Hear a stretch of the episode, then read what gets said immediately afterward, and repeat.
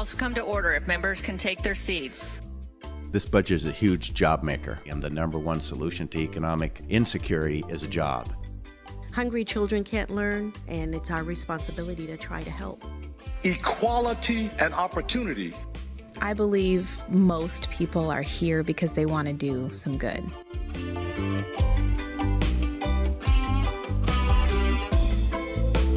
It's Capitol Ideas for Thursday, February 13th, almost Valentine's Day, but not quite. Capitol Ideas is the podcast in which members of the majority Democratic caucus in the Washington State House of Representatives sit down at the Capitol and talk about ideas. We've got a return visitor today, Majority Floor Leader Monica Stonier, State Representative from the 49th District in America's Vancouver. We're going to talk about what that position entails, and you'll hear about the representative's values, priorities, and sponsored legislation. This was recorded here in Olympia on Tuesday, February 11th, and this is the view from here. Welcome back, Representative Monica Stonier, to Capitol Ideas. It's been far too long. The last time we talked, you had just returned to the legislature after having taken a couple of years off now it's been a few years and you are the majority floor leader in the State House of Representatives. And that's really what I'd like to talk about for the most part today, in addition to some of your legislative priorities, which we will get to. First of all, I know people hear legislative and congressional terms all the time. They hear Speaker of the House, they hear Majority Leader, they hear Floor Leader, they hear Whip, and most people don't really know what that means because they've got lives to live. What does the floor leader in the Washington State House of Representatives do for the majority party? Well, the floor leader has a number of responsibilities, but I would say primarily my job is to ensure that the priorities of our caucus and for the state come to the floor for a vote on the House side, and additionally coordinate with the Senate to ensure that those priorities make it through the entire process to the governor's desk. On a more detailed level, that means that we're also keeping track on the floor of the priorities of the members of our caucus. We have to work very closely with the Republicans across the aisle to kind of manage what the debate might look like so that we are sure to balance not only getting our work done, but also the right that the minority has to have their voice and their argument made on the floor. So we work very closely to try and not only manage time, but just to also keep policy balanced as much as we can. On a day when there's going to be debate on the House floor, you have an agenda of bills that are going to be coming out. You know generally the order in which they're going to be coming out. You know who on our side is going to be speaking in favor of these bills. Do you also have that kind of information from the minority side? Do you know who they expect to be standing up to give a speech on this or that bill? Well, sometimes it's pretty predictable because these bills have been heard and discussed at the committee level in the past. So you can imagine that those that would have opposition in, at the committee level would rise again on the floor. So some of it we kind of already see coming, but the minority floor leader has the a similar job to just kind of keep track of what the debate would look like and make a plan for who's going to speak it's not always predicted, though. Sometimes people feel very strongly once they get out on the floor and continue um, debating longer than we anticipate that's going to happen. And we try to make space for that, but also be a reminder that the more time we debate a bill that we already know the final outcome is going to be, the fewer bills we can pass off the floor. So it, it has impacts on other policies as well. That's something that I think people might not realize is that for the most part, the speeches that are heard on the House floor are not actually meant to persuade other people on the House floor because most people already have their opinion about that bill beforehand. I guess they're talking to the news media or they're really talking to their constituents back at home. That's probably true for the minority. and the majority, we know that what we're bringing to the floor we intend to pass and we have the votes to pass. But I will say that on the min- minority side, I've heard many times where people's opinions have been changed based on the debate on the floor because a point has been raised that they didn't know about. The minority actually doesn't have to have their votes counted before they come to the floor. So um, they might be more open to persuasion actually than we are in the majority. And so I think there's a little bit of room for that, but it doesn't necessarily ha- change the outcome of the bill's passage. It might just change the vote count a little. A minute ago, you talked about how sometimes there will be speakers who go on longer than you expected, or that maybe some heat gets generated on the House floor. How do you deal with keeping discipline on the House floor? I know that the Speaker of the House mm-hmm. is responsible to make sure that the decorum and the discipline is followed, but I see you talking quite a bit with your Republican counterpart. I know that that happens maybe sometimes when people aren't acting really with the decorum that is expected mm-hmm. in the House of Representatives. We have rules for decorum on the floor, and we try to stick to those pretty closely at times where we are lenient with those rules, we try to communicate about why we are doing that so that everybody's on the same page of understanding. For example, we had a bill recently where there were a number of amendments, and the House floor rules require that you make your comments to the content of the amendment, not the underlying bill. And we strayed from that a bit uh, in that floor debate, but we tried to communicate with the Republicans that we were giving them space to have the debate that they were hoping to have, but that if that was going to be called into question several times, we would go back to tightening it up closer to the rules as intended. So we try to provide flexibility if we feel that it adds to the debate, but the rules are in place to help keep things tight and to keep things moving. And again, if I'm in good communication with them so they know what to expect, and they have an opportunity to kind of weigh in on that, then I think we have a much more successful debate on the floor.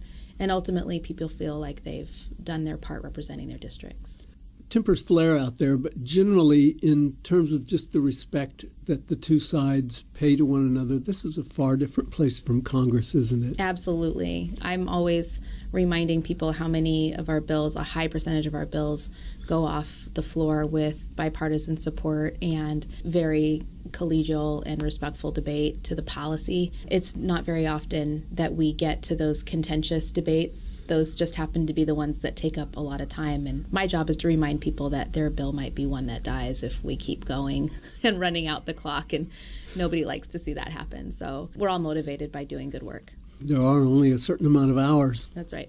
There's going to be a lot of long, long days and nights on the House floor. How do you prepare for that? We had a meeting in the speaker's office this morning to kind of plan which days we think we'll be here late this over the next six days. And I prepare by ultimately trying to stay hydrated. Last night I got a lot of sleep because I knew today I would be spending time planning for the floor debate and then the next six days managing the floor debate. So I'm trying to make sure I get enough rest so that I'm patient and calm and motivated. I think it should be established that the position of majority floor leader is not just something that you walked over and picked up. It is an elected position. You're a member of leadership in the House of Representatives. Did you have to actually campaign for this position? I did. I worked for a period of time to talk with members of our caucus to determine what they thought were qualities in a floor leader that helped keep the floor moving smoothly, but also acknowledged the priorities that our different members of our caucus have in service to their constituents. And that's one thing that I've really taken very seriously. In fact, I have my little notebook right here. I've been going around to talk to our members to make sure that whatever their priorities are, I have on my floor plan for the next several days to ensure that they are successful. And I think that's one of the things that I try to spend a lot of time on. I think it's a, a quality that folks had kind of suggested that we maintain. I think that's one, one of the things that I really try to spend a lot of time doing. I know you also spend a lot of time being a representative from the 49th Legislative District. What kind of issues are you working on this session as your bills, as well as being a member of leadership? You also work for those 150,000 people down mm-hmm. there in Vancouver in the 49th District. I'm also an educator, so I represent um, teachers across the state as well, educators across the state. And so I wear those hats sometimes concurrently and sometimes one at a time. Right now, I'm working on uh, the priority bill this year is comprehensive sexual health education for students across the state. We have huge inequity in the access to good information that kids have across the state. So we want to try and provide a sense of equity in terms of information kids have access to to help keep themselves safe, healthy, and happy in their lives. And I'm also working on a bill to help make sure that domestic workers who are working in very unique workplace environments, like in a person's home or isolated uh, from another from their workplace, have the same protections and reporting opportunities if they are exposed repeatedly to harassment and abuse. And um, I think that's something that is really important for some of the workers that don't have access to the same types of L&I protections and, and other protections under the law. I'm working to do the same for long-term care workers. And in addition to that, I have uh, a bill that helps encourage reimbursement rates for Medicaid rates to increase, and that helps to increase access to medical services. And I'm also working to try and fund a work group that can look at best practices in school based health clinics across the state so that schools that choose to enter into that type of partnership and contract have some guidance on what uh, best practice looks like in places where we've been very successful around the state. And how are those bills going? The work group uh, policy is going to be submitted as uh, budget proviso, so it's possible that that work can continue even if the bill does not pass. Explain budget proviso. That's something that I think that only people on this campus know what that yeah, means. so a budget proviso is a budget item to fund an effort in the legislature but that does not require any policy change. So you don't have to actually ch- pass a bill to change anything in the law in order to put that work into play. And so, for example, we have contracts currently with school based health centers. There are several around the state that have been operating very successfully for years, and there's not a policy change that's necessary to fund that, but in order to get the work group to look at the best practices, we would just need some money. And so we can write that direction in the budget and appropriate funds to do so. There's been an issue that has to do with privacy and allowing public employees to have just a modicum of data privacy online. And this is something that you've been working on. And so tell me what is the latest on what I'm calling the birthday bill. House Bill 1888 is a bill that protects state employees' birth date information at any point in time when a public request can be made and sensitive information that identifies individuals uh, that makes them vulnerable to fraud, to um, easily being found when somebody may. One of the, the, stories that I hear a lot about are um, restraining orders or court protections that uh, once somebody is easily identified um, or, or more easily usurped. So I really think of this as a personal safety issue. Um, and I just don't see why it's fair for public employees to have more of their information available to the public under those types of requests than any other Washingtonian. And so I really think of this as in, in terms of parity. And just to be clear, this is not trying to protect those birthdays because people don't want other people to know how old they right. are. Right.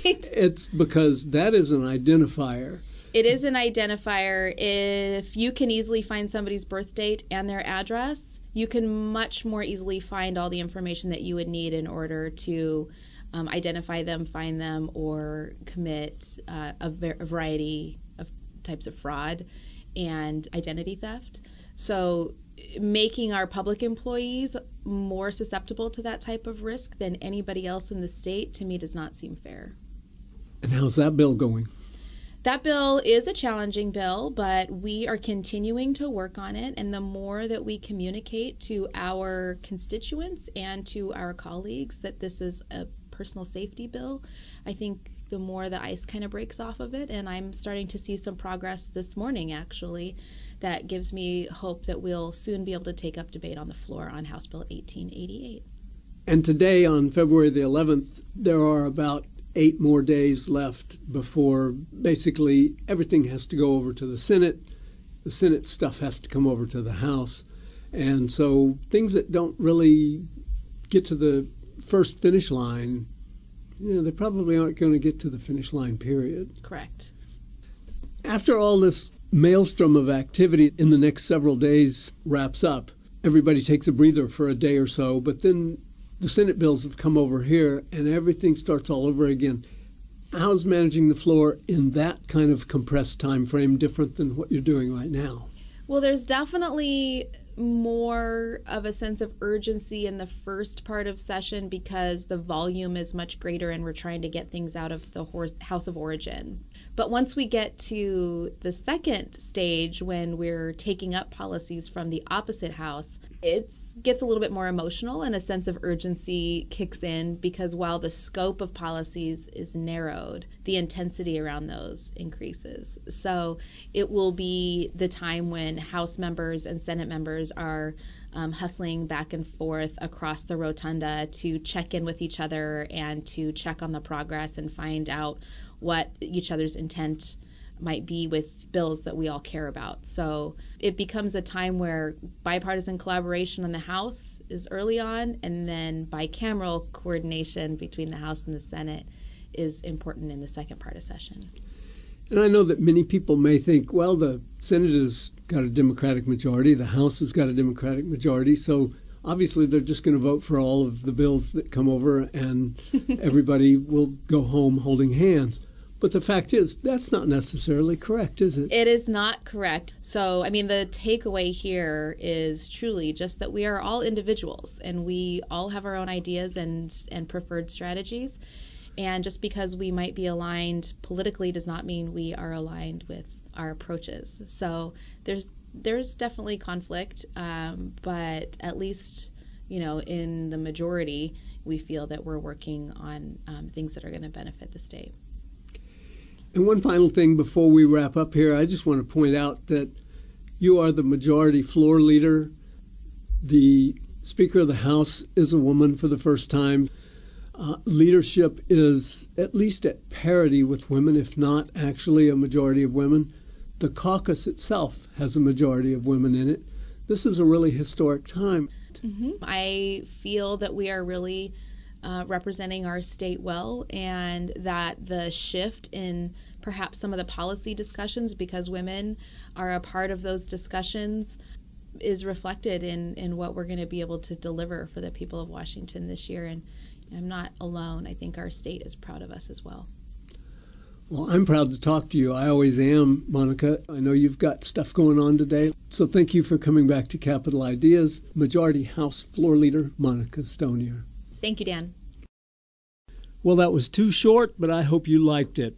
If you did, you can subscribe to Capitol Ideas at housedemocrats.wa.gov or at any of the podcast sites out there on the web. This is your state government, and what happens here matters. The more you know about how it works, the better it can work for you, for your family, for your business, and for all of us who are fortunate enough to call ourselves Washingtonians. I'm Dan Frizzell for the Washington State House Democrats, putting people first since 1889. Thanks for listening.